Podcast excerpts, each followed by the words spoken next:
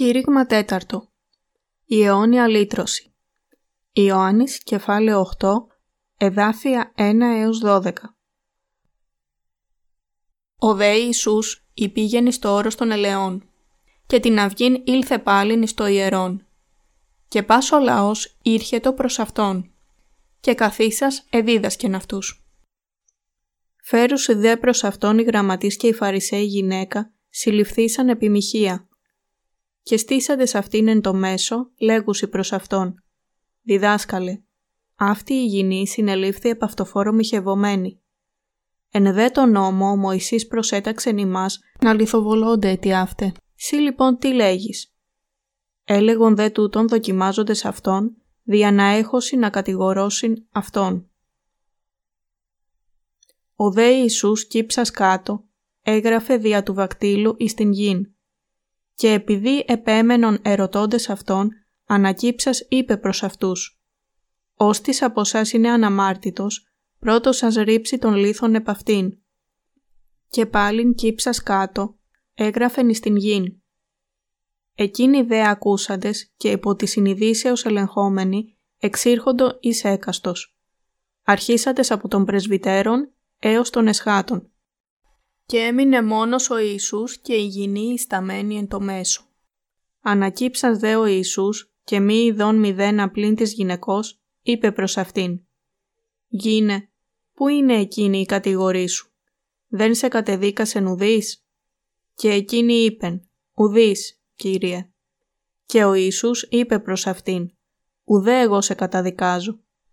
Είπαγε και εις το εξής μία μάρτανε. Πάλι λοιπόν ο Ιησούς ελάλησε προς αυτούς λέγον «Εγώ είμαι το φως του κόσμου. Ώστις ακολουθεί εμέ, δεν θέλει περιπατήσει στο σκότος, αλλά θέλει έχει το φως της ζωής».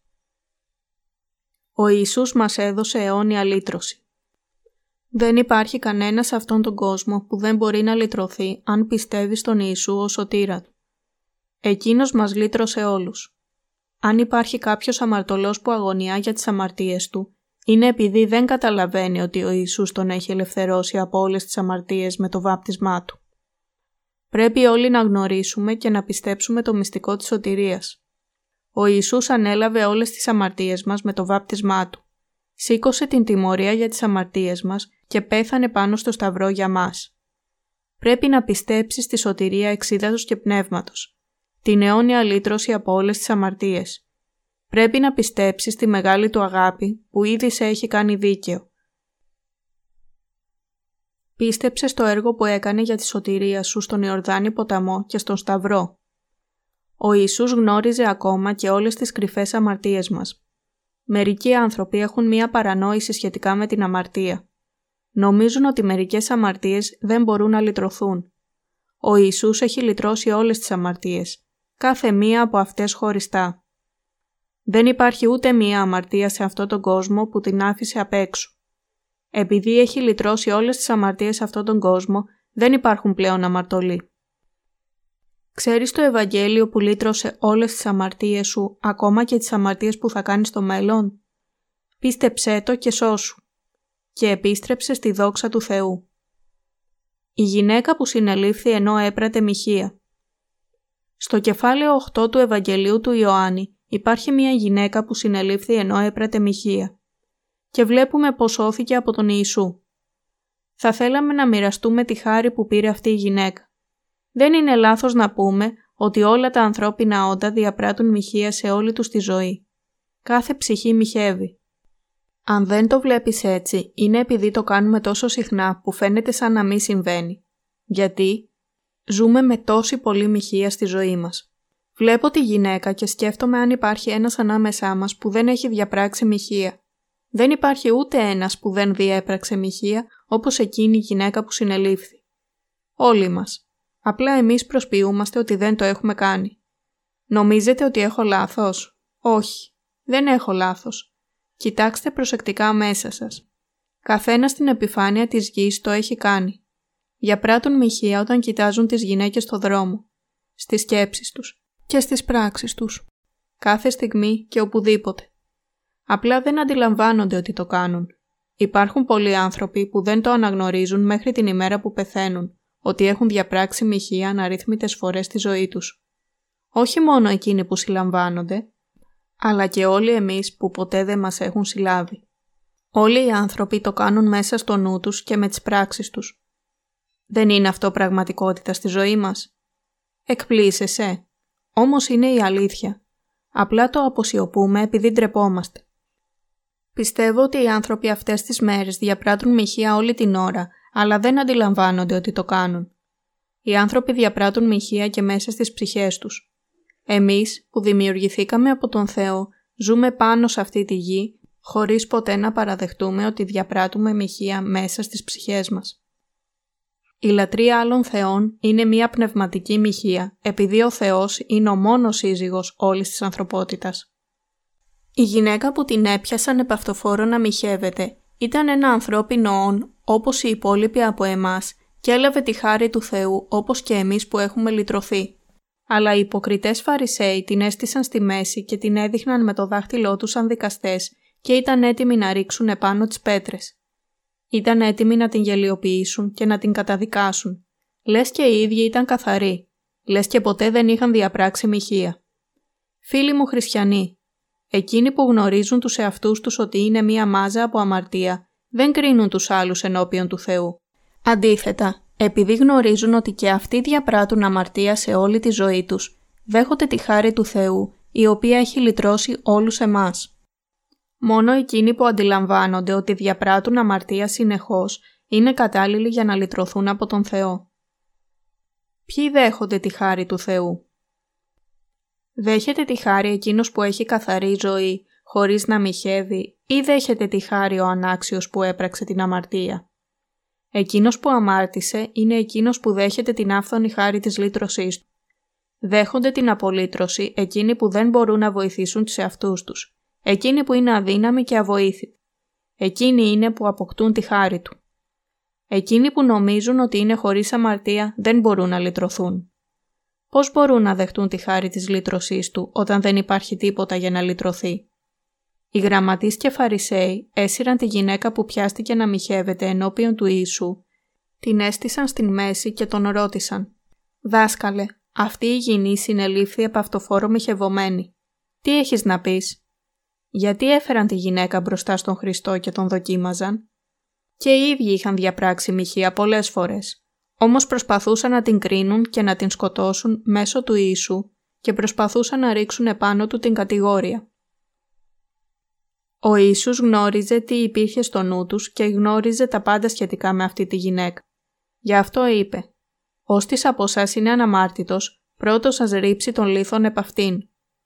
Τότε οι γραμματείς και οι φαρισαίοι, αρχίζοντας από το μεγαλύτερο ως τον μικρότερο, έφυγαν ο ένας μετά τον άλλον και έμεινε μόνος ο Ιησούς και η γυναίκα. Εκείνοι που έφυγαν ήταν οι γραμματείς και οι φαρισαίοι, οι θρησκευτικοί ηγέτες. Ήταν έτοιμοι να δικάσουν τη γυναίκα που είχε πιαστεί να μοιχεύει, λες και οι ίδιοι δεν ήταν αμαρτωλοί. Ο Ιησούς διακήρυξε την αγάπη του σε αυτόν τον κόσμο. Εκείνος ήταν η δύναμη της αγάπης. Ο Ιησούς έδωσε στους ανθρώπους τροφή, ανέστησε τους νεκρούς, έδωσε ξανά τη ζωή στο γιο της χείρας, ζωοποίησε τον Λάζαρο, θεράπευσε τους λεπρούς και έκανε θαύματα για χάρη των φτωχών. Και επίσης ανέλαβε όλες τις αμαρτίες από όλους τους αμαρτωλούς και τους έδωσε σωτηρία. Ο Ιησούς μας αγαπάει. Εκείνος είναι ο παντοδύναμος που μπορεί να κάνει τα πάντα. Αλλά οι Φαρισαίοι και οι γραμματείς τον θεωρούσαν ως εχθρό τους. Γι' αυτό του έφεραν τη γυναίκα, για να τον δοκιμάσουν. Ρώτησαν. «Δάσκαλε, στο νόμο ο Μωυσής μας πρόσταξε αυτές να λιθοβολούνται. Αλλά τι λες εσύ» Νόμιζαν ότι θα τους έλεγε να τη λιθοβολήσουν. Γιατί; Αν έπρεπε να δικάζουμε σύμφωνα με ό,τι είναι γραμμένο, το γράμμα στο νόμο του Θεού, όλοι οι άνθρωποι που έπραξαν μοιχεία θα έπρεπε να λιθοβοληθούν για να πεθάνουν χωρίς εξαίρεση. Όλοι πρέπει να λιθοβοληθούν και όλοι είναι προορισμένοι για τον άδειο. Ο μισθός της αμαρτίας είναι θάνατος. Ωστόσο, ο Ιησούς δεν τους είπε να τη λιθοβολήσουν. Αντίθετα τους είπε «Όστις από εσά είναι αναμάρτητος, πρώτος σας ρίψει τον λίθον επ' Ο νόμος φέρνει την οργή. Ο Θεός είναι Άγιος. Και έτσι είναι ο νόμος του. Ο Άγιος Νόμος ήρθε σε εμάς με 613 άρθρα. Ο λόγος που ο Θεός μας έδωσε τα 613 άρθρα του νόμου είναι για να μας κάνει να παραδεχτούμε ότι είμαστε αμαρτωλοί, ότι είμαστε ατελεί όντα. Μας διδάσκει ότι πρέπει να αποβλέψουμε στη χάρη του Θεού για να λυτρωθούμε. Αν δεν το ξέρουμε αυτό και σκεφτόμαστε μόνο ότι είναι γραμμένο, το γράμμα, θα έπρεπε όλοι να λιθοβοληθούμε μέχρι θανάτου, όπως ακριβώς και η γυναίκα που πιάστηκε να μοιχεύεται.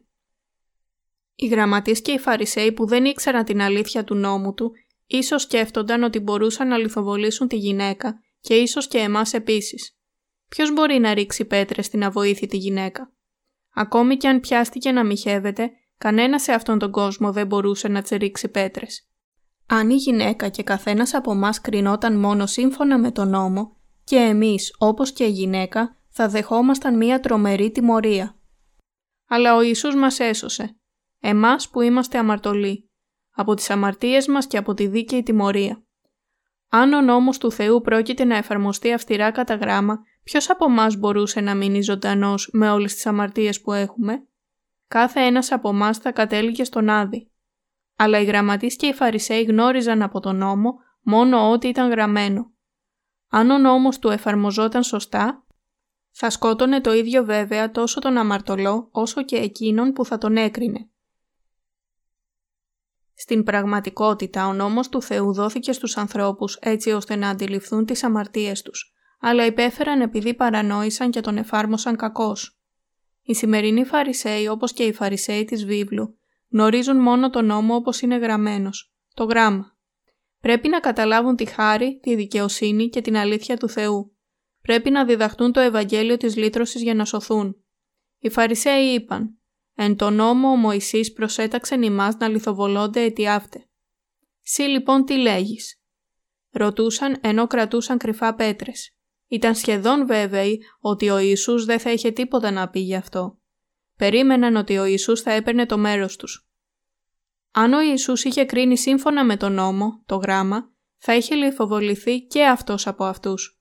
Σκοπός τους ήταν να λιθοβολήσουν και τους δύο, την γυναίκα και τον Ιησού. Αν ο Ιησούς τους είχε πει να μην λιθοβολήσουν τη γυναίκα, θα έλεγαν ότι ο Ιησούς είχε περιφρονήσει τον νόμο του Θεού και θα τον λιθοβολούσαν για βλασφημία. Τι φοβερό ήταν το σχέδιό τους.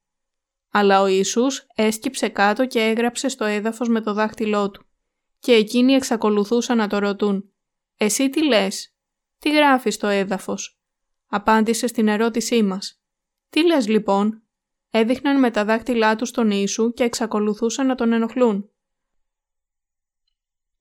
Ο Ιησούς σηκώθηκε και τους είπε ότι έπρεπε να ρίξει την πρώτη πέτρα εκείνος από ανάμεσά τους που ήταν αναμάρτητος.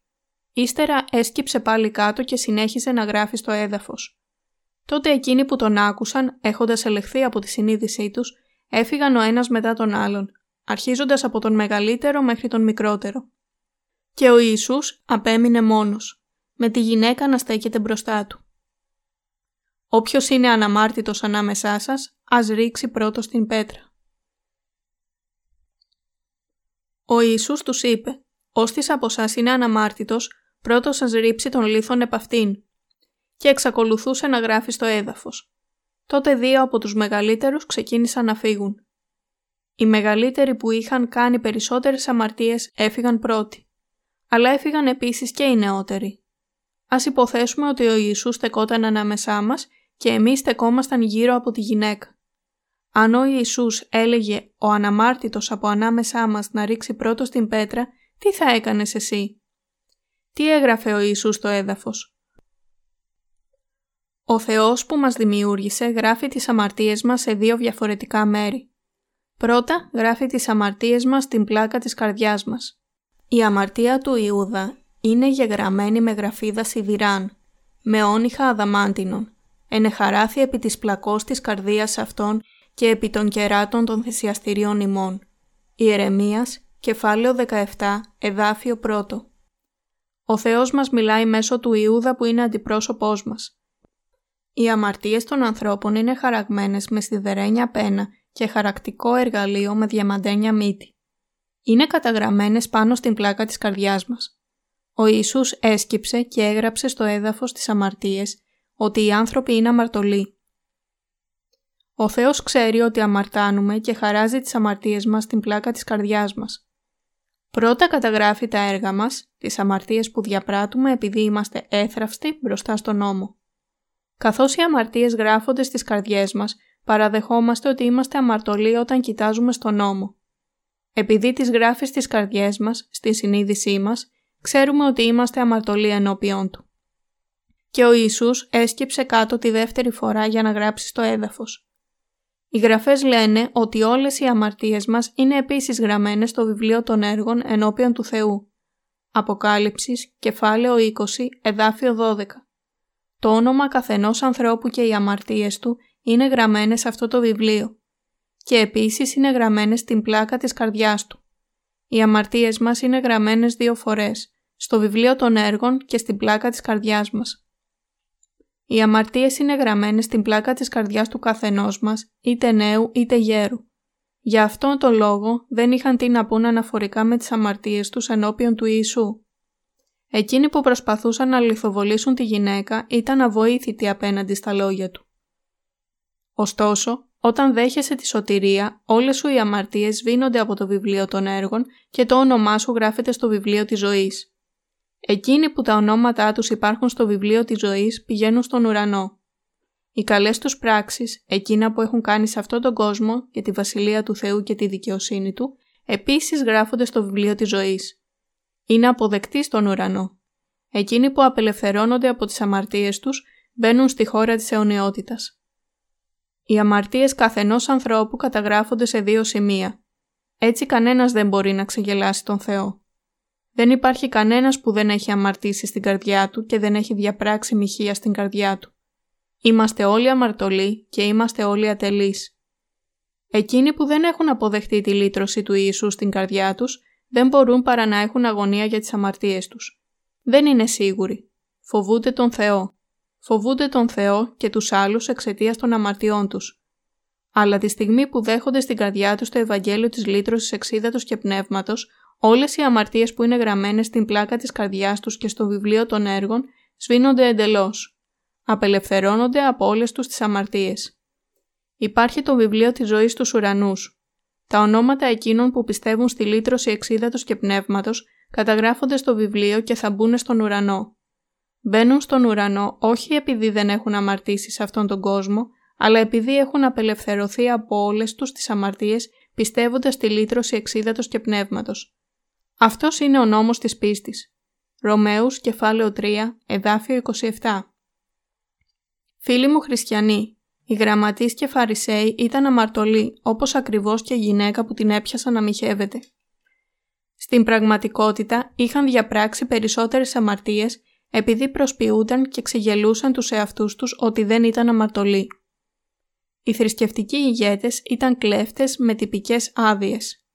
Ήταν κλέφτες των ψυχών, κλέφτες της ζωής.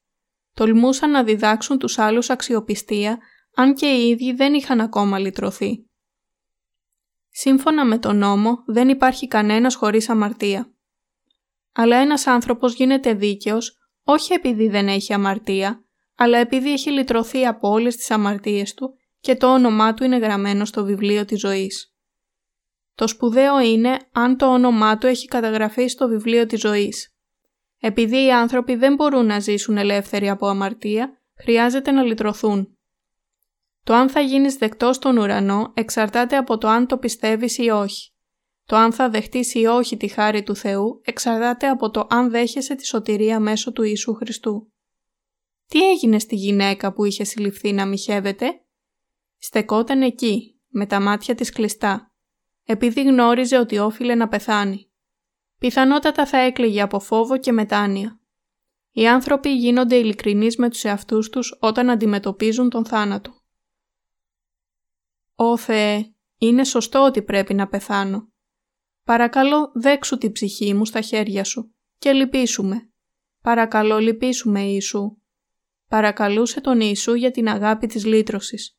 «Θεέ, αν με κρίνεις εσύ θα καταδικαστώ και αν εσύ πεις ότι είμαι χωρίς αμαρτία, τότε οι αμαρτίες μου θα σβηστούν. Εξαρτάται από σένα». Ίσως να έλεγε όλα αυτά τα λόγια. Άφηνε τα πάντα στον Ιησού. Η γυναίκα που έφεραν ενώπιον του Ιησού δεν είπε «Έκανα λάθος, παρακαλώ συγχώρεσε την μοιχεία μου». Είπε «Παρακαλώ σώσε με από τις αμαρτίες μου. Αν λυτρώσεις τις αμαρτίες μου θα σωθώ. Αν όχι θα πάω στον Άδη. Έχω ανάγκη από τη λύτρωσή σου. Χρειάζομαι την αγάπη του Θεού. Χρειάζομαι Εκείνος να με λυπηθεί. Έκλεισε τα μάτια της και εξομολογήθηκε τις αμαρτίες της. Και ο Ιησούς τη ρώτησε «Πού είναι εκείνη η κατηγορή σου» «Δεν σε κατεδίκασεν ουδής» Εκείνη απάντησε «Ουδής Κύριε» Και ο Ιησούς της είπε «Ούτε εγώ σε καταδικάζω». Ο Ιησούς δεν την καταδίκασε για τη μοιχεία της επειδή είχε ήδη αναλάβει όλες τις αμαρτίες της μέσω του δικού του βαπτίσματος στον Ιορδάνη ποταμό και αυτή ήταν ήδη λυτρωμένη. Τώρα πλέον ήταν ο Ιησούς που έπρεπε να κριθεί για τις δικές της αμαρτίες και όχι η γυναίκα. Εκείνος είπε «Ούτε εγώ σε καταδικάζω». Αυτή η γυναίκα ευλογήθηκε με την σωτηρία του Ιησού. Λυτρώθηκε από όλες τις αμαρτίες της. Ο Κύριος μας Ιησούς μας λέει ότι λύτρωσε όλες μας τις αμαρτίες και ότι όλοι είμαστε δίκαιοι. Μας το λέει αυτό στη βίβλο. Πέθανε πάνω στο σταυρό για να πληρώσει για τις αμαρτίες μας, τις οποίες ανέλαβε με το βάπτισμά του στον Ιορδάνη ποταμό. Μας λέει καθαρά ότι λυτρώνει όλους όσους πιστεύουν στη λύτρωση του βαπτίσματός του και της κρίσης του πάνω στον σταυρό. Όλοι χρειαζόμαστε τα γραμμένα λόγια του Ιησού και χρειαζόμαστε να κρατηθούμε από αυτά τα λόγια. Τότε όλοι θα ευλογηθούμε με τη λύτρωση. Θεέ, δεν έχω καμία αξία ενώπιόν σου. Δεν έχω ταλέντα. Δεν έχω τίποτα να σου δείξω εκτός από τις αμαρτίες μου. Αλλά πιστεύω ότι ο Ιησούς είναι ο Κύριος και ο λυτρωτής μου. Εκείνος ανέλαβε όλες τις αμαρτίες μου στον Ιορδάνη ποταμό και τις εξηλαίωσε όλες πάνω στο σταυρό. Εκείνος ανέλαβε όλες τις αμαρτίες μου με το βάπτισμα και το αίμα του. Πιστεύω σε εσένα, Κύριε. Αυτός είναι ο τρόπος που σώζεσαι. Ο Ιησούς δεν μας καταδικάζει μας έδωσε το δικαίωμα να γίνουμε παιδιά του Θεού. Σε εκείνους που πιστεύουν στη λύτρωση εξίδατος και πνεύματος, αφαιρεί όλες τους τις αμαρτίες και τους ονομάζει δίκαιους. Αγαπητοί φίλοι, η γυναίκα ήταν λυτρωμένη. Η γυναίκα που πιάστηκε να μοιχεύεται ευλογήθηκε με λύτρωση ενώπιον του Ιησού. Και εμείς μπορούμε να ευλογηθούμε όπως εκείνη. Καθένας που γνωρίζει τις αμαρτίες του και ζητά έλεος από τον Θεό, Καθένας που πιστεύει στην λύτρωση εξίδατος και πνεύματος δέχεται την ευλογία της λύτρωσης από τον Θεό μέσω του Ιησού. Εκείνοι που έχουν αμαρτίες λυτρώνονται. Εκείνος που αμαρτάνει και δεν αντιλαμβάνεται τις αμαρτίες του δεν μπορεί να ευλογηθεί με λύτρωση. Ο Ιησούς πήρε τις αμαρτίες του κόσμου. Ιωάννης, κεφάλαιο 1, εδάφιο 29. Κάθε αμαρτωλός στον κόσμο μπορεί να λυτρωθεί αν πιστεύει στον Ιησού. Ο Ιησούς είπε στην γυναίκα «Ούτε εγώ σε καταδικάζω». Είπε ότι δεν την καταδικάζει επειδή όλες τις οι αμαρτίες ήδη ανήκαν σε Εκείνον. Πήρε επάνω του όλες μας τις αμαρτίες και ήταν Εκείνος που επρόκειτο να τιμωρηθεί αντί για εμάς. Πρέπει και εμείς επίσης να λυτρωθούμε από τον Ιησού. Οι Φαρισαίοι με πέτρες στα χέρια όπως και οι θρησκευτικοί ηγέτες σήμερα, ερμηνεύουν τον νόμο κατά γράμμα. Πιστεύουν ότι εφόσον ο νόμος μας λέει να μην πράττουμε μοιχεία, όποιος αμαρτάνει θα πεθάνει με λιθοβολισμό. Κοιτάζουν τις γυναίκες και τις επιθυμούν ενώ προσποιούνται ότι δεν διαπράττουν μοιχεία. Δεν μπορούν να λυτρωθούν ούτε να σωθούν. Οι Φαρισαίοι και οι γραμματείς ήταν οι ηθικολόγοι αυτού του κόσμου. Δεν ήταν εκείνοι που κάλεσε ο Ιησούς. Αυτοί οι άνθρωποι ποτέ δεν τον άκουσαν να τους λέει «Ούτε εγώ σας καταδικάζω». Μόνο η γυναίκα που πιάστηκε να μοιχεύεται άκουσε αυτά τα χαρόπια λόγια. Αν είσαι ειλικρινής ενώπιόν του, μπορείς και εσύ επίσης να ευλογηθείς όπως εκείνη. Θεέ, διέπρατα μοιχεία σε όλη μου τη ζωή. Δεν το καταλάβαινα επειδή το έπρατα τόσο συχνά. Αμαρτάνω πολλές φορές κάθε μέρα.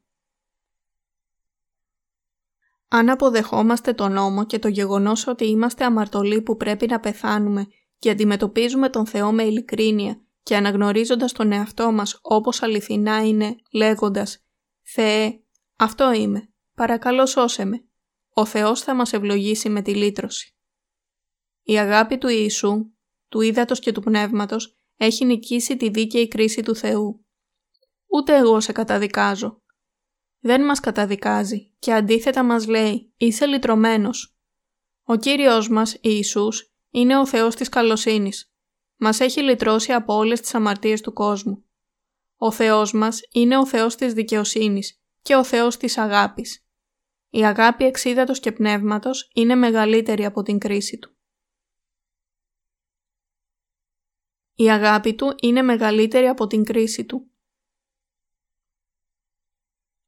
Αν ο Θεός είχε επιβάλει την κρίση του για να εκπληρώσει την δικαιοσύνη του, θα έπρεπε να καταδικάσει όλους τους αμαρτωλούς και να τους στείλει στον Άδη.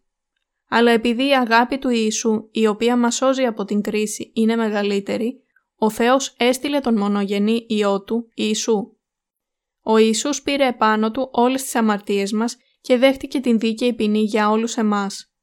Τώρα, καθένας που πιστεύει στον Ιησού ως σωτήρα Του γίνεται παιδί Του και δίκαιος. Επειδή η αγάπη Του είναι μεγαλύτερη από την κρίση, μας λύτρωσε όλους. Πρέπει να ευχαριστούμε τον Θεό που δεν μας κρίνει μόνο με την δικαιοσύνη Του. Κάποτε ο Ιησούς είπε στους γραμματείς, τους Φαρισαίους και τους μαθητές Του «Υπάγετε δε και μάθετε τι είναι. Έλεον θέλω και ουχή θυσίαν. Διότι δεν ήλθον για να καλέσω δικαίους, αλλά αμαρτωλούσεις μετάνοιαν». Ματθαίος, κεφάλαιο 9, εδάφιο 13. Μερικοί άνθρωποι θυσιάζουν στον Θεό μία αγελάδα ή έναν τράγο κάθε μέρα και προσεύχονται. Θεέ, συγχώρεσε τις αμαρτίες μου κάθε μέρα. Ο Θεός δεν θέλει τις θυσίες μας, αλλά μάλλον την πίστη μας στη λύτρωση εξίδατος και πνεύματος. Θέλει να είμαστε λυτρωμένοι και απελευθερωμένοι. Θέλει να μας δώσει την αγάπη Του και να δεχτεί την πίστη μας. Μπορείτε όλοι να το διακρίνετε αυτό; Ο Ιησούς μας έδωσε σωτηρία. Ο Ιησούς μισεί την αμαρτία, αλλά έχει θερμή αγάπη για τους ανθρώπους που δημιουργήθηκαν σύμφωνα με την εικόνα του Θεού. Είχε αποφασίσει προκαταβολής κόσμου να μας κάνει παιδιά του Θεού και έσβησε όλες τις αμαρτίες μας με το βάπτισμά Του και το αίμα Του. Ο Θεός μας δημιούργησε για να μας λυτρώσει, να μας ντύσει με τον Ιησού και να μας κάνει δικά Του παιδιά. Αυτή είναι η αγάπη που έχει για μας, τα πλάσματά Του. Αν ο Θεός μόνο μας δίκαζε σύμφωνα με το δίκαιο νόμο Του, εμείς οι αμαρτωλοί θα έπρεπε όλοι να πεθάνουμε. Αλλά μας ελευθέρωσε μέσω του βαπτίσματος και της κρίσης του Ιού Του στον Σταυρό. Το πιστεύεις; Ας το επιβεβαιώσουμε αυτό με βάση την Παλαιά Διαθήκη. Ο Ααρών έβαζε τα χέρια του πάνω στον αποδιοπομπαίο τράγο. Όλες οι αμαρτίες αυτού του κόσμου εξηλαιώθηκαν μέσω της τοποθέτησης επάνω του των χεριών της Παλαιάς Διαθήκης και το βάπτισμα της Καινής Διαθήκης. Στην Παλαιά Διαθήκη όλες οι αμαρτίες που γίνονταν μέσα σε ένα χρόνο από τους Ισραηλίτες εξηλαιώνονταν μέσω του αρχιερέα που έβαζε τα χέρια του πάνω στο κεφάλι του άμμομου τράγου. Και θέλει επιθέσει ο Ααρών τας δύο χείρας αυτού επί την κεφαλήν του τράγου του ζώντος και θέλει εξομολογηθεί επ' αυτού πάσα στα ανομίας των ιών Ισραήλ και πάσα στα παραβάσεις αυτών καθόλας αυτών τα αμαρτίες. Και θέλει επιθέσει αυτάς εις την κεφαλήν του τράγου και θέλει αποστείλει αυτόν διαχειρός διορισμένου ανθρώπου εις την έρημον. Λεβιτικών, κεφάλαιο 16, εδάφιο 21. Αυτός είναι ο τρόπος με τον οποίο εξηλαιώνονταν την εποχή της Παλαιάς Διαθήκης. Για να λυτρωθεί κάποιος από τις καθημερινές του αμαρτίες έπρεπε να φέρει ένα αρνί ή τράγο στη σκηνή και να το προσφέρει θυσία στο βωμό. Έβαζε τα χέρια του πάνω στο κεφάλι του ζώου και οι αμαρτίες μεταβιβάζονταν πάνω στο θύμα. Τότε το ζώο σφαζόταν και ο ιερέας έβαζε το αίμα του πάνω στα κέρατα του θυσιαστηρίου. Υπήρχαν κέρατα στις τέσσερις γωνίες του θυσιαστηρίου. Αυτά τα κέρατα συμβόλιζαν τα βιβλία των έργων που εξηγούνται στην Αποκάλυψη, κεφάλαιο 20, εδάφιο 12. Και το υπόλοιπο αίμα του το ράντιζαν στο έδαφος. Το έδαφος παριστάνει την καρδιά του ανθρώπου, επειδή ο άνθρωπος είναι πλασμένος από χώμα. Οι άνθρωποι εξηλαιώνονταν από τις καθημερινές τους αμαρτίες με αυτόν τον τρόπο. Αλλά δεν ήταν δυνατό να κάνουν θυσίες για τις αμαρτίες καθημερινά Έτσι ο Θεός τους επέτρεψε να κάνουν εξηλαίωση μία φορά το χρόνο για τις αμαρτίες του χρόνου. Αυτό γινόταν τη δέκατη μέρα του εβδόμου μήνα, την ημέρα της εξηλαίωσης. Εκείνη τη μέρα, ο αντιπρόσωπος όλου του λαού Ισραήλ, ο αρχιερέας, έφρενε δύο τράγους και έβαζε τα χέρια του πάνω τους για να μεταβιβάσει σε αυτούς όλες τις αμαρτίες του λαού και τους πρόσφερες στον Θεό για να κάνει εξυλασμό για το λαό Ισραήλ. Ο Ααρών έβαζε τα χέρια του στο κεφάλι ζωντανού τράγου. Εξομολογούνταν πάνω του όλες τις ανομίες των ιών Ισραήλ και όλες τις παραβάσεις τους, για όλες τις αμαρτίες, βάζοντάς τες πάνω στο κεφάλι του τράγου. Λεβιτικών κεφάλαιο 16, εδάφιο 21. Ο Θεός είχε διορίσει τον Ααρών, τον αρχιερέα του Ισραήλ, ως αντιπρόσωπό τους. Αντί η τοποθέτηση των χεριών να γίνεται από τον καθένα χωριστά, ο αρχιερέας ως αντιπρόσωπος του λαού έβαζε τα χέρια του πάνω στο θύμα για την άφεση των αμαρτιών της χρονιάς. Και έπρεπε να αναφέρει όλες τις αμαρτίες του Ισραήλ ενώπιον του Θεού. «Ω Θεέ, τα παιδιά σου από τον Ισραήλ έχουν αμαρτήσει. Έχουμε λατρεύσει είδωλα. Παραβιάσαμε όλες τις διατάξεις του νόμου σου. Χρησιμοποιήσαμε άπρεπα το όνομά σου. Δημιουργήσαμε άλλα είδωλα και τα αγαπήσαμε περισσότερο από εσένα. Δεν τηρήσαμε Άγιο το Σάββατο. Δεν τιμήσαμε τους γονείς μας. Σκοτώσαμε, μοιχεύσαμε και κλέψαμε. Παραδοθήκαμε σε ζήλια και φιλονικίες. Απαριθμούσε όλες τις αμαρτίες.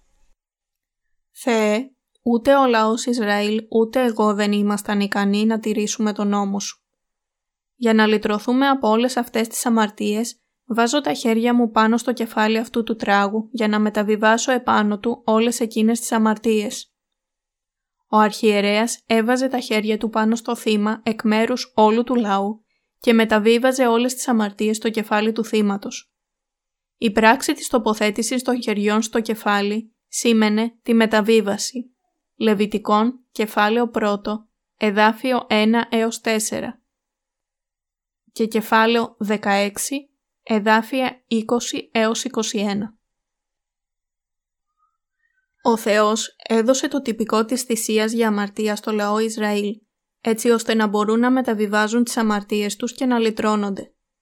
Είχε ορίσει να υπάρχει μία θυσία για αμαρτία από ένα ζώο χωρίς μόμο και ότι το θύμα της θυσίας για αμαρτία έπρεπε να πεθάνει στη θέση του ανθρώπου. Την ημέρα της εξηλαίωσης, το θύμα της θυσίας για αμαρτία σφαζόταν και το αίμα του το έπαιρνε ο αρχιερέας στα Άγια των Αγίων και ράντιζε 7 φορές το ηλαστήριο. Έτσι, ο λαός Ισραήλ εξηλαιωνόταν για τις αμαρτίες της χρονιάς τη δέκατη μέρα του εβδόμου μήνα. Ο αρχιερέας έμπαινε στα Άγια των Αγίων μόνος για να προσφέρει τη θυσία όμως ο λαός μαζευόταν έξω και άκουγε τον ήχο από τα χρυσά κουδουνάκια που υπήρχαν στο άμφιο του εφόδ του αρχιερέα να κουδουνίζουν, εφτά φορές καθώς το αίμα ραντιζόταν στο ηλαστήριο. Τότε ο λαός χαιρόταν που όλες τους οι αμαρτίες είχαν εξηλαιωθεί. Ο ήχος των χρυσών κουδουνιών ήταν ο ήχος του χαρμόσυνου Ευαγγελίου. Δεν είναι αλήθεια ότι ο Ιησούς αγαπάει ορισμένους ανθρώπους και λυτρώνει μόνο αυτούς. Ο Ιησούς ανέλαβε όλες τις αμαρτίες του κόσμου με το βάπτισμά Του. Όλες σε μία φορά. Ήθελε να μας λυτρώσει όλους με μιας. Οι αμαρτίες μας δεν μπορούσαν να λυτρώνονται κάθε μέρα. Λυτρώθηκαν με μιας. Στην Παλαιά Διαθήκη, ο εξυλασμός γινόταν μέσω της τοποθέτησης των χεριών και την θυσία για αμαρτία. Ο Ααρών έβαζε τα χέρια του πάνω στο κεφάλι του ζωντανού τράγου μπροστά σε όλο το λαό και απαριθμούσε όλες τις αμαρτίες που είχε διαπράξει ο λαός εκείνη τη χρονιά. Μεταβίβαζε τις αμαρτίες στον τράγο μπροστά στον καθένα. Πού είναι λοιπόν οι αμαρτίες του λαού; Μεταβιβάστηκαν όλες στον τράγο. Τότε ο τράγος οδηγούνταν μακριά από κάποιον διορισμένο άντρα. Ο τράγος με όλες τις αμαρτίες του Ισραήλ οδηγούνταν στην έρημο όπου δεν υπήρχε νερό και χορτάρι. Ο τράγος τότε θα περιπλανιόταν στην έρημο κάτω από τον καυτό ήλιο και τελικά θα πέθαινε. Ο τράγος πέθαινε για τις αμαρτίες του Ισραήλ.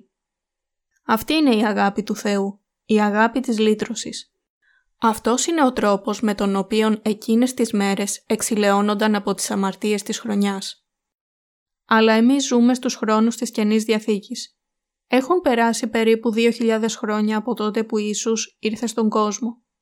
ήρθε και εκπλήρωσε την προφητεία που εκείνος είχε κάνει στην Παλαιά Διαθήκη.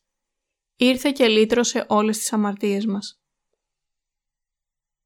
Για να μας λυτρώσει όλους.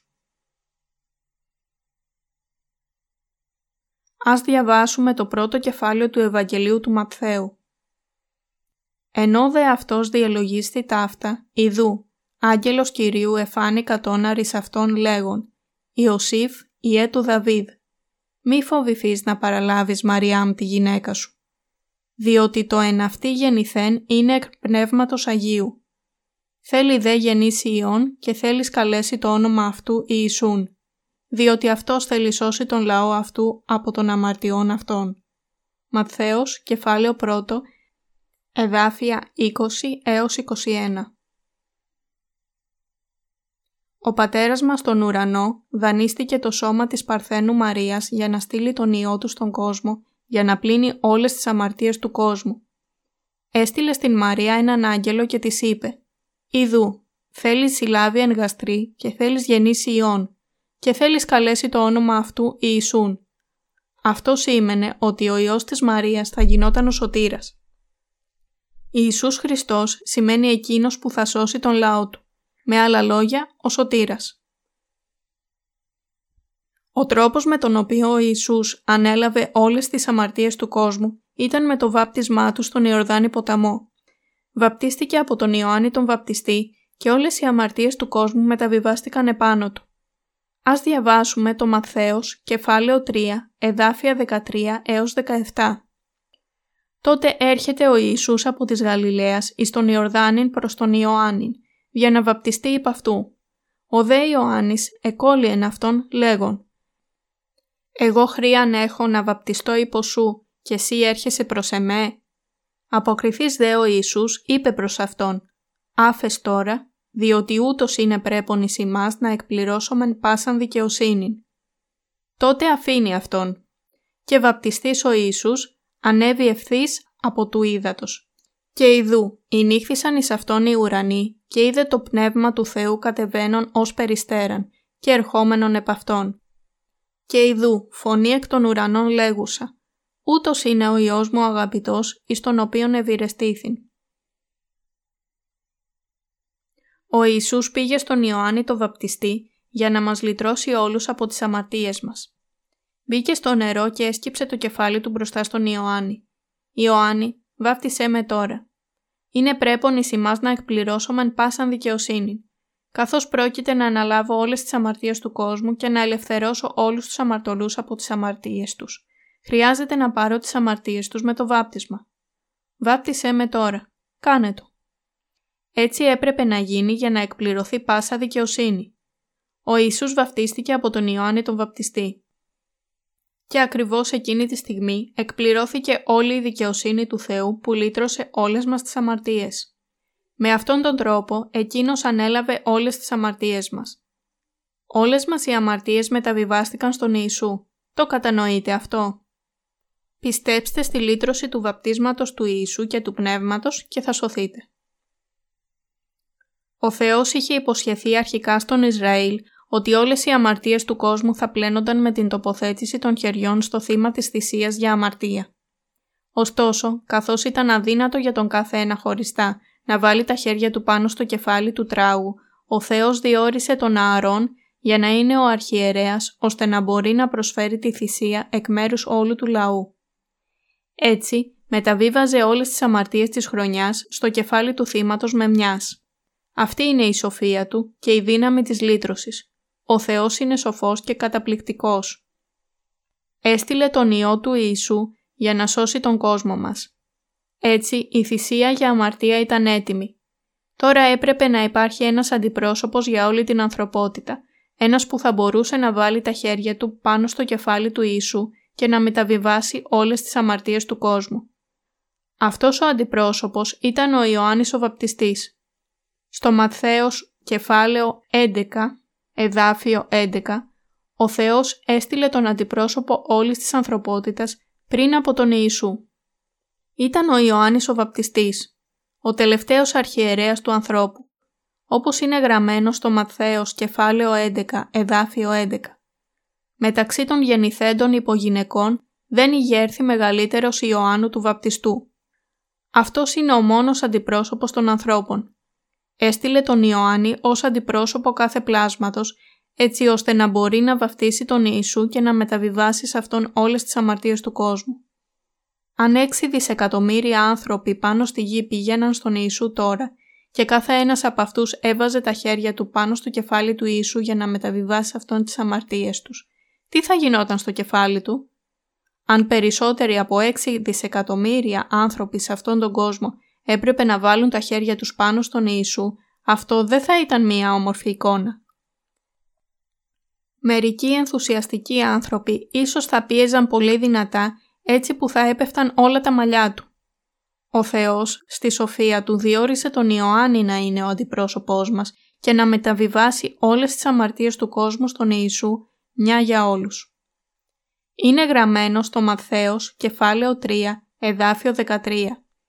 Τότε έρχεται ο Ιησούς από της Γαλιλαίας εις τον Ιορδάνην προς τον Ιωάννην για να βαπτιστεί υπ' αυτού.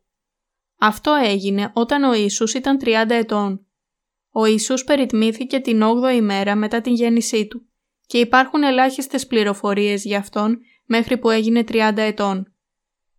Ο λόγος που έπρεπε ο Ιησούς να περιμένει μέχρι να γίνει 30 ετών ώστε να γίνει ο ουράνιος αρχιερέας ήταν για να εκπληρωθεί η Παλαιά Διαθήκη. Στο Δευτερονόμιο, ο Θεός είπε στον Μωυσή ότι ο αρχιερέας έπρεπε να είναι τουλάχιστον 30 ετών πριν αναλάβει την αρχιερατεία. Ο Ιησούς είναι ο ουράνιος αρχιερέας. Το πιστεύεις αυτό; Στην Καινή Διαθήκη στο Ματθαίος κεφάλαιο 3 εδάφια 13 έως 14 διαβάζουμε Τότε έρχεται ο Ιησούς από της Γαλιλαίας εις τον Ιορδάνην προς τον Ιωάννην για να βαπτιστεί υπ' αυτού. Ο δε Ιωάννης εκόλυεν αυτόν λέγον «Εγώ χρίαν έχω να βαπτιστώ υπό σου και εσύ έρχεσαι προς εμέ». Ποιος είναι ο αντιπρόσωπος της ανθρωπότητας; Ο Ιωάννης ο βαπτιστής; Τότε ποιος είναι ο αντιπρόσωπος του ουρανού; Οι αντιπρόσωποι συναντήθηκαν. Αλλά ποιος είναι ο μεγαλύτερος; Φυσικά ο αντιπρόσωπος του ουρανού; Έτσι, ο Ιωάννης ο βαπτιστής που ήταν τόσο τολμηρός ώστε να φωνάξει στους θρησκευτικούς ηγέτες εκείνων των ημερών «Γεννήματα οχιάς, μετανοήστε», ξαφνικά έγινε ταπεινός ενώπιον του Ιησού. «Εγώ χρίαν έχω να βαπτιστώ υπό σου και εσύ έρχεσαι προς εμέ». Σε αυτό το σημείο ο Ιησούς είπε «Άφες τώρα διότι ούτως είναι πρέπον εις ημάς να εκπληρώσομεν πάσα δικαιοσύνη. Ο Ιησούς ήρθε σε αυτόν τον κόσμο για να εκπληρώσει την δικαιοσύνη του Θεού και αυτό εκπληρώθηκε όταν βαπτίστηκε από τον Ιωάννη τον βαπτιστή. Τότε αφήνει αυτόν και βαπτιστής ο Ιησούς ανέβη ευθύς από του ύδατος και ειδού. Ηνύχθησαν εις αυτόν οι ουρανοί και είδε το πνεύμα του Θεού καταβαίνον ως περιστεράν και ερχόμενον επ' αυτόν. Και ειδού φωνή εκ των ουρανών λέγουσα. Ούτως είναι ο Υιός μου ο αγαπητός, εις τον οποίον ευηρεστήθην. Αυτό έγινε όταν αυτός βαφτίστηκε. Η πύλη του ουρανού άνοιξε όταν εκείνος βαφτίστηκε από τον Ιωάννη το βαπτιστή και ανέλαβε όλες τις αμαρτίες του κόσμου. Από δε των ημερών Ιωάννου του βαπτιστού έως του νυν, η βασιλεία των ουρανών βιάζεται και οι βιαστέ αρπάζουσιν αυτήν Ματθαίος, κεφάλαιο 11, εδάφιο 12. Όλοι οι προφήτες και ο νόμος του Θεού είχαν προφητέψει για τον Ιωάννη τον Βαπτιστή. Από δε των ημερών Ιωάννου του Βαπτιστού έως του νυν, η βασιλεία των ουρανών βιάζεται και οι βιαστέ αρπάζουσιν αυτήν. Καθένας που πιστεύει στο βάπτισμά του μπορεί να μπει στη βασιλεία των ουρανών χωρίς εξαίρεση. Ούτε εγώ σε καταδικάζω. Ο Ιησούς βαφτίστηκε από τον Ιωάννη τον βαπτιστή και ανέλαβε όλες τις αμαρτίες του κόσμου. Και αργότερα είπε στη γυναίκα «Ούτε εγώ σε καταδικάζω». Δεν καταδίκασε τη γυναίκα επειδή εκείνος ανέλαβε όλες τις αμαρτίες του κόσμου στον Ιορδάνη και έτσι έπρεπε για εκείνες τις αμαρτίες να κριθεί ο Ιησούς, όχι η γυναίκα. Ο Ιησούς έσβησε όλες τις αμαρτίες του κόσμου. Μπορούμε να δούμε πόσο φοβόταν τον πόνο που θα υπέφερε πάνω στο σταυρό επειδή ο μισθός της αμαρτίας είναι θάνατος. Ρωμαίους, κεφάλαιο 6, εδάφιο 23. Προσευχήθηκε στον Θεό τρεις φορές το όρος των ελαιών για να τον απαλλάξει από αυτήν την κρίση. Ο Ιησούς είχε την ανθρώπινη σάρκα, γι' αυτό είναι κατανοητό που φοβήθηκε τον πόνο. Ο Ιησούς έπρεπε να χύσει το αίμα του για να εκπληρώσει την κρίση. Όπως ακριβώς στην Παλαιά Διαθήκη, το θύμα στην θυσία για αμαρτία έπρεπε να χύσει το αίμα του για να πληρώσει για τις αμαρτίες. Εκείνος έπρεπε να θυσιαστεί στο Σταυρό. Είχε ήδη αναλάβει όλες τις αμαρτίες από τον κόσμο και τώρα έπρεπε να δώσει τη ζωή του για την λύτρωσή μας. Γνώριζε ότι έπρεπε να κριθεί ενώπιον του Θεού. Ο Ιησούς δεν είχε καμία αμαρτία στην καρδιά του, αλλά καθώς όλες οι αμαρτίες μεταβιβάστηκαν σε Αυτόν μέσω του βαπτίσματος, ο Θεός έπρεπε να δικάσει τώρα τον δικό του τον Υιό. Έτσι, πρώτα εκπληρώθηκε η δικαιοσύνη του Θεού και ύστερα πρόσφερε σε εμάς την αγάπη Του για την σωτηρία μας. Συνεπώς ο Ιησούς έπρεπε να κριθεί στον Σταυρό. Ούτε εγώ σε καταδικάζω, ούτε εγώ σε κρίνω. Όλες μας οι αμαρτίες, εκούσιες και ακούσιες, γνωστές ή άγνωστες, έπρεπε να κριθούν από τον Θεό. Ο Θεός δεν έκρινε εμάς, αλλά έκρινε τον Ιησού που είχε πάρει επάνω του όλες μας τις αμαρτίες μέσω του βαπτίσματός του. Ο Θεός δεν ήθελε να κρίνει τους αμαρτωλούς επειδή έχει αγάπη και καλοσύνη. Το βάπτισμα και το αίμα πάνω στο σταυρό ήταν η λυτρωτική του αγάπη για μας. Διότι τόσον ηγάπησε ο Θεός των κόσμων, ώστε έδωκε τον Υιόν αυτού τον μονογενή, για να μην απολεστεί πάσο πιστεύων εις Αυτόν, αλλά να έχει ζωή νεόνιον. Ιωάννης, κεφάλαιο 3, εδάφιο 16 Από αυτό γνωρίζουμε την αγάπη Του. Ο Ιησούς δεν καταδίκασε τη γυναίκα που πιάστηκε να μοιχεύεται. Εκείνη γνώριζε πως ήταν αμαρτωλή, επειδή πιάστηκε στην πράξη της μοιχείας. Δεν είχε μόνο αμαρτία στην καρδιά της, αλλά την έπραξε και με τη σάρκα. Δεν υπήρχε κανένας τρόπος για να αρνηθεί την αμαρτία της. Ωστόσο, επειδή πίστεψε ότι ο Ιησούς ανέλαβε όλες τις τις αμαρτίες, σώθηκε. Αν πιστεύουμε στη λύτρωση του Ιησού, θα σωθούμε. Πιστέψτε το, είναι για το καλό μας. Όλοι οι άνθρωποι αμαρτάνουν, όλοι οι άνθρωποι μοιχεύουν, αλλά δεν κρίνονται όλοι οι άνθρωποι για τις αμαρτίες τους. Όλοι έχουμε αμαρτήσει, αλλά εκείνοι που πιστεύουν στη λύτρωση του Ιησού Χριστού είναι χωρίς αμαρτία στην καρδιά τους. Εκείνος που πιστεύει στη σωτηρία του Ιησού Χριστού είναι ο ευτυχέστερος άνθρωπος. Οι πιο ευλογημένοι είναι εκείνοι που ελευθερώθηκαν από όλες τους τις αμαρτίες. Εκείνοι που είναι τώρα δίκαιοι χάρη στον Ιησού. Ο Θεός μας λέει για την ευτυχία στην επιστολή προς Ρωμαίους, κεφάλαιο 4, εδάφιο 7. Μακάρι εκείνοι των οποίων συνεχωρήθησαν εανομίες και των οποίων εσκεπάστησαν εαμαρτίε. Όλοι αμαρτάνουμε ως την ώρα που θα πεθάνουμε. Είμαστε ασεβείς ενώπιον του Θεού και ατελείς. Εξακολουθούμε να πράττουμε αμαρτίες ακόμα και όταν ξέρουμε τον νόμο Του. Είμαστε τόσο αδύναμοι. Αλλά ο Θεός μας ελευθέρωσε με το βάπτισμα και το αίμα του μονογενούς Ιού Του και μας λέει σε εσένα και εμένα ότι δεν είμαστε πλέον αμαρτωλοί και ότι τώρα είμαστε δίκαιοι ενώπιόν Του. Μας λέει ότι είμαστε δικά Του παιδιά. Το Ευαγγέλιο του Ήδατος και του Πνεύματος είναι το Ευαγγέλιο της Λύτρωσης. Το πιστεύεις αυτό; Εκείνους που πιστεύουν τους ονομάζει δίκαιους, λυτρωμένους και παιδιά του. Ποιος είναι ο ευτυχέστερος άνθρωπος σε αυτόν τον κόσμο; Εκείνος που πιστεύει και έχει λυτρωθεί. Μήπως αμέλησε ο Ιησούς να πάρει και τις δικές σας αμαρτίες; Όχι. Ανέλαβε όλες τις αμαρτίες με το βάπτισμά του. Πίστεψέ το. Πίστεψε και λυτρώσου από όλες σου τις αμαρτίες. Ας διαβάσουμε το Ιωάννης κεφάλαιο 1, εδάφιο 29. Σαν να σαρώθηκαν με μία σκούπα. Τι επαύριον βλέπει ο Ιωάννης τον Ιησούν ερχόμενον προς Αυτόν και λέγει «Ιδού ο αμνός του Θεού, ο έρον την αμαρτία του κόσμου». Ιωάννης, κεφάλαιο 1, εδάφιο 29. Ιδού ο αμνός του Θεού, ο έρον την αμαρτίαν του κόσμου. Ο Ιωάννης ο Βαφτιστής μεταβίβασε όλες τις αμαρτίες του κόσμου στον Ιησούς στον Ιορδάνη. Την επόμενη μέρα έδωσε μαρτυρία ότι ο Ιησούς ήταν ο αμνός του Θεού που ανέλαβε όλες τις αμαρτίες του κόσμου. Πήρε στους ώμους του όλες τις αμαρτίες του κόσμου. Όλες οι αμαρτίες του κόσμου σημαίνει όλες οι αμαρτίες που έπραξαν οι άνθρωποι σε αυτόν τον κόσμο, από τη δημιουργία μέχρι το τέλος. Περίπου 2.000 χρόνια πριν, ο Ιησούς ανέλαβε όλες τις αμαρτίες του κόσμου και μας λύτρωσε. Ως αμνός του Θεού ανέλαβε όλες μας τις αμαρτίες και κρίθηκε για μας. Κάθε αμαρτία που πράττουμε εμείς τα ανθρώπινα όντα μεταβιβάστηκε στον Ιησού και εκείνος έγινε ο αμνός του Θεού που ανέλαβε όλες τις αμαρτίες του κόσμου.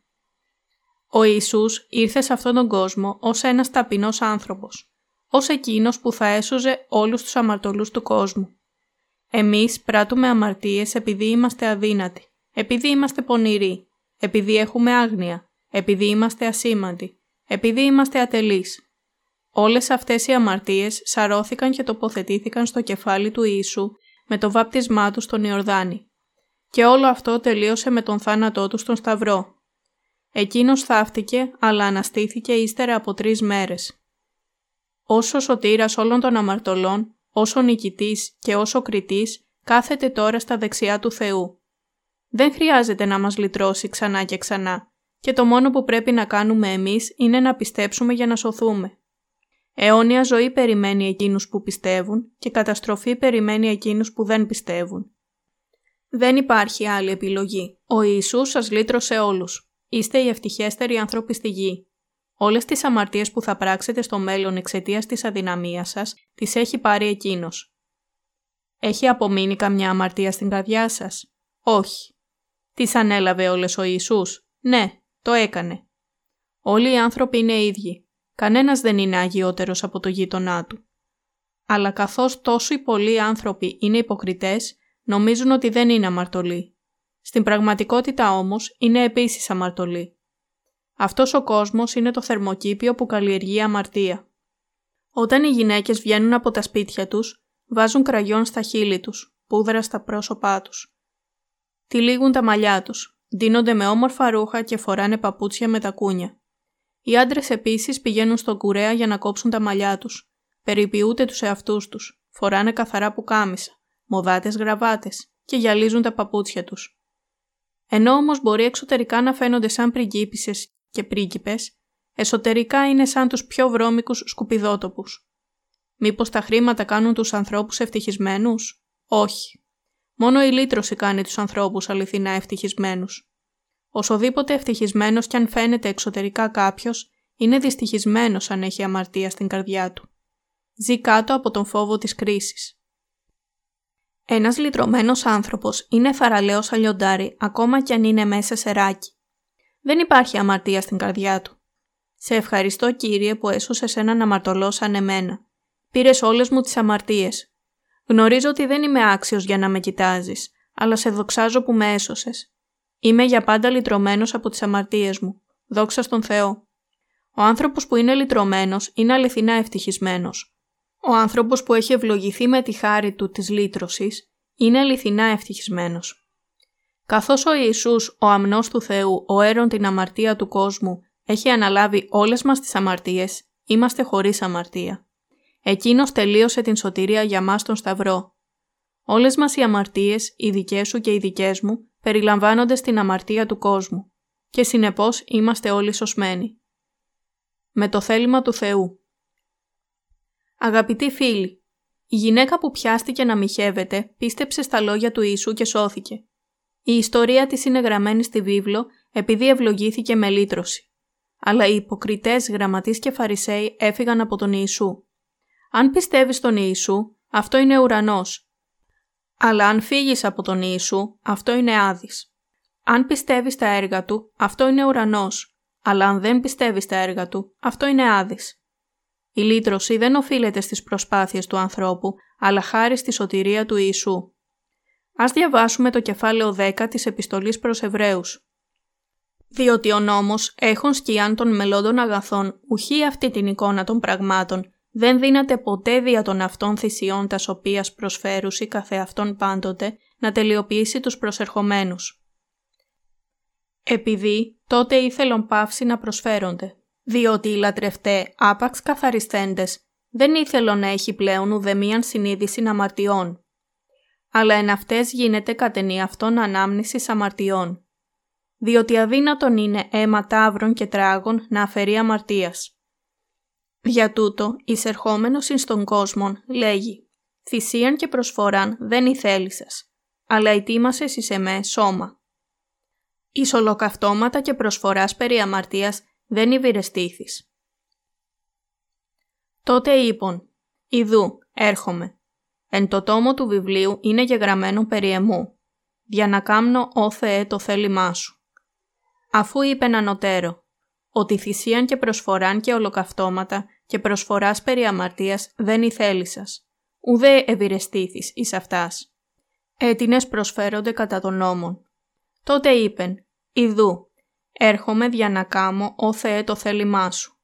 Αναιρεί το πρώτον, για να συστήσει το δεύτερον, με το οποίον θέλημα είμαι θα υγιασμένη δια της προσφοράς του σώματος του Ιησού Χριστού, άπαξ γενομένης. Εβραίους, κεφάλαιο 10, εδάφια 1 έως 10. Με το θέλημα του Θεού, ο Ιησούς πρόσφερε τη ζωή Του για να αφαιρέσει τις αμαρτίες μας. Όλες σε μία φορά. Κρίθηκε μία φορά και έζησε ξανά. Συνεπώς έχουμε αγιαστεί. Η φράση «έχουμε αγιαστεί» Εβραίους κεφάλαιο 10, εδάφιο 10, είναι γραμμένη σε χρόνο παρακείμενο. Αυτό σημαίνει ότι η λύτρωση δεν χρειάζεται να μνημονευτεί ξανά. Έχετε αγιαστεί. Και πας μένει ερεύς, ίσταται καθημέρα λειτουργών και τας αυτάς πολλάκις προσφέρον θυσίας. Έτινες ποτέ δεν δύναται να αφαιρέσω συναμαρτίας. Αλλά αυτός, αφού προσέφερεν μίαν θυσίαν υπεραμαρτιών, εκάθισε διαπαντός εκ δεξιά του Θεού. Προσμένων του λοιπού έως ούτε θώσει η εχθρή αυτού υποπόδιον των ποδών αυτού. Διότι με μίαν προσφοράν ετελειοποίησε διαπαντός τους αγιαζομένους. Εβραίους, κεφάλαιο 10, εδάφια 11 έως 14. Έχετε αγιαστεί όλοι για πάντα. Αν αμαρτήσετε αύριο, θα είστε ξανά αμαρτωλοί. Δεν αφαίρεσε ο Ιησούς και εκείνες τις αμαρτίες. Τις αφαίρεσε. Αφαίρεσε και τις αμαρτίες του μέλλοντος. Μαρτυρεί δε εις και το Πνεύμα το Άγιο, διότι αφού είπε πρώτερον, αυτή είναι η Διαθήκη την οποία θέλω κάμνη, προς αυτούς μετά τα σημέρας εκείνας, λέγει Κύριος. Θέλω δώσει τους νόμους μου εις τας σκαρδίας αυτών και θέλω γράψει αυτούς επί των διανιών αυτών. Προσθέτει, και τα σαμαρτίας αυτών και τα ανομίας αυτών δεν θέλω ενθυμίστε πλέον. Όπου δεν είναι άφεσης τούτων, δεν είναι πλέον προσφορά περί αμαρτίας. Εβραίους, κεφάλαιο 10, εδάφια 15 έως 18. Η φράση «η άφεσης αυτών» σημαίνει ότι εξηλαίωσε όλες τις αμαρτίες του κόσμου. Ο Ιησούς είναι ο σωτήρας μας. Δικός μου σωτήρας και δικός σου σωτήρας. Έχουμε σωθεί πιστεύοντας τον Ιησού. Αυτή είναι η λύτρωση του Ιησού και αυτή είναι η μεγαλύτερη χάρη και το μεγαλύτερο δώρο από τον Θεό. Εσύ και εγώ που έχουμε λυτρωθεί από όλες μας τις αμαρτίες, είμαστε οι περισσότερο ευλογημένοι από όλους.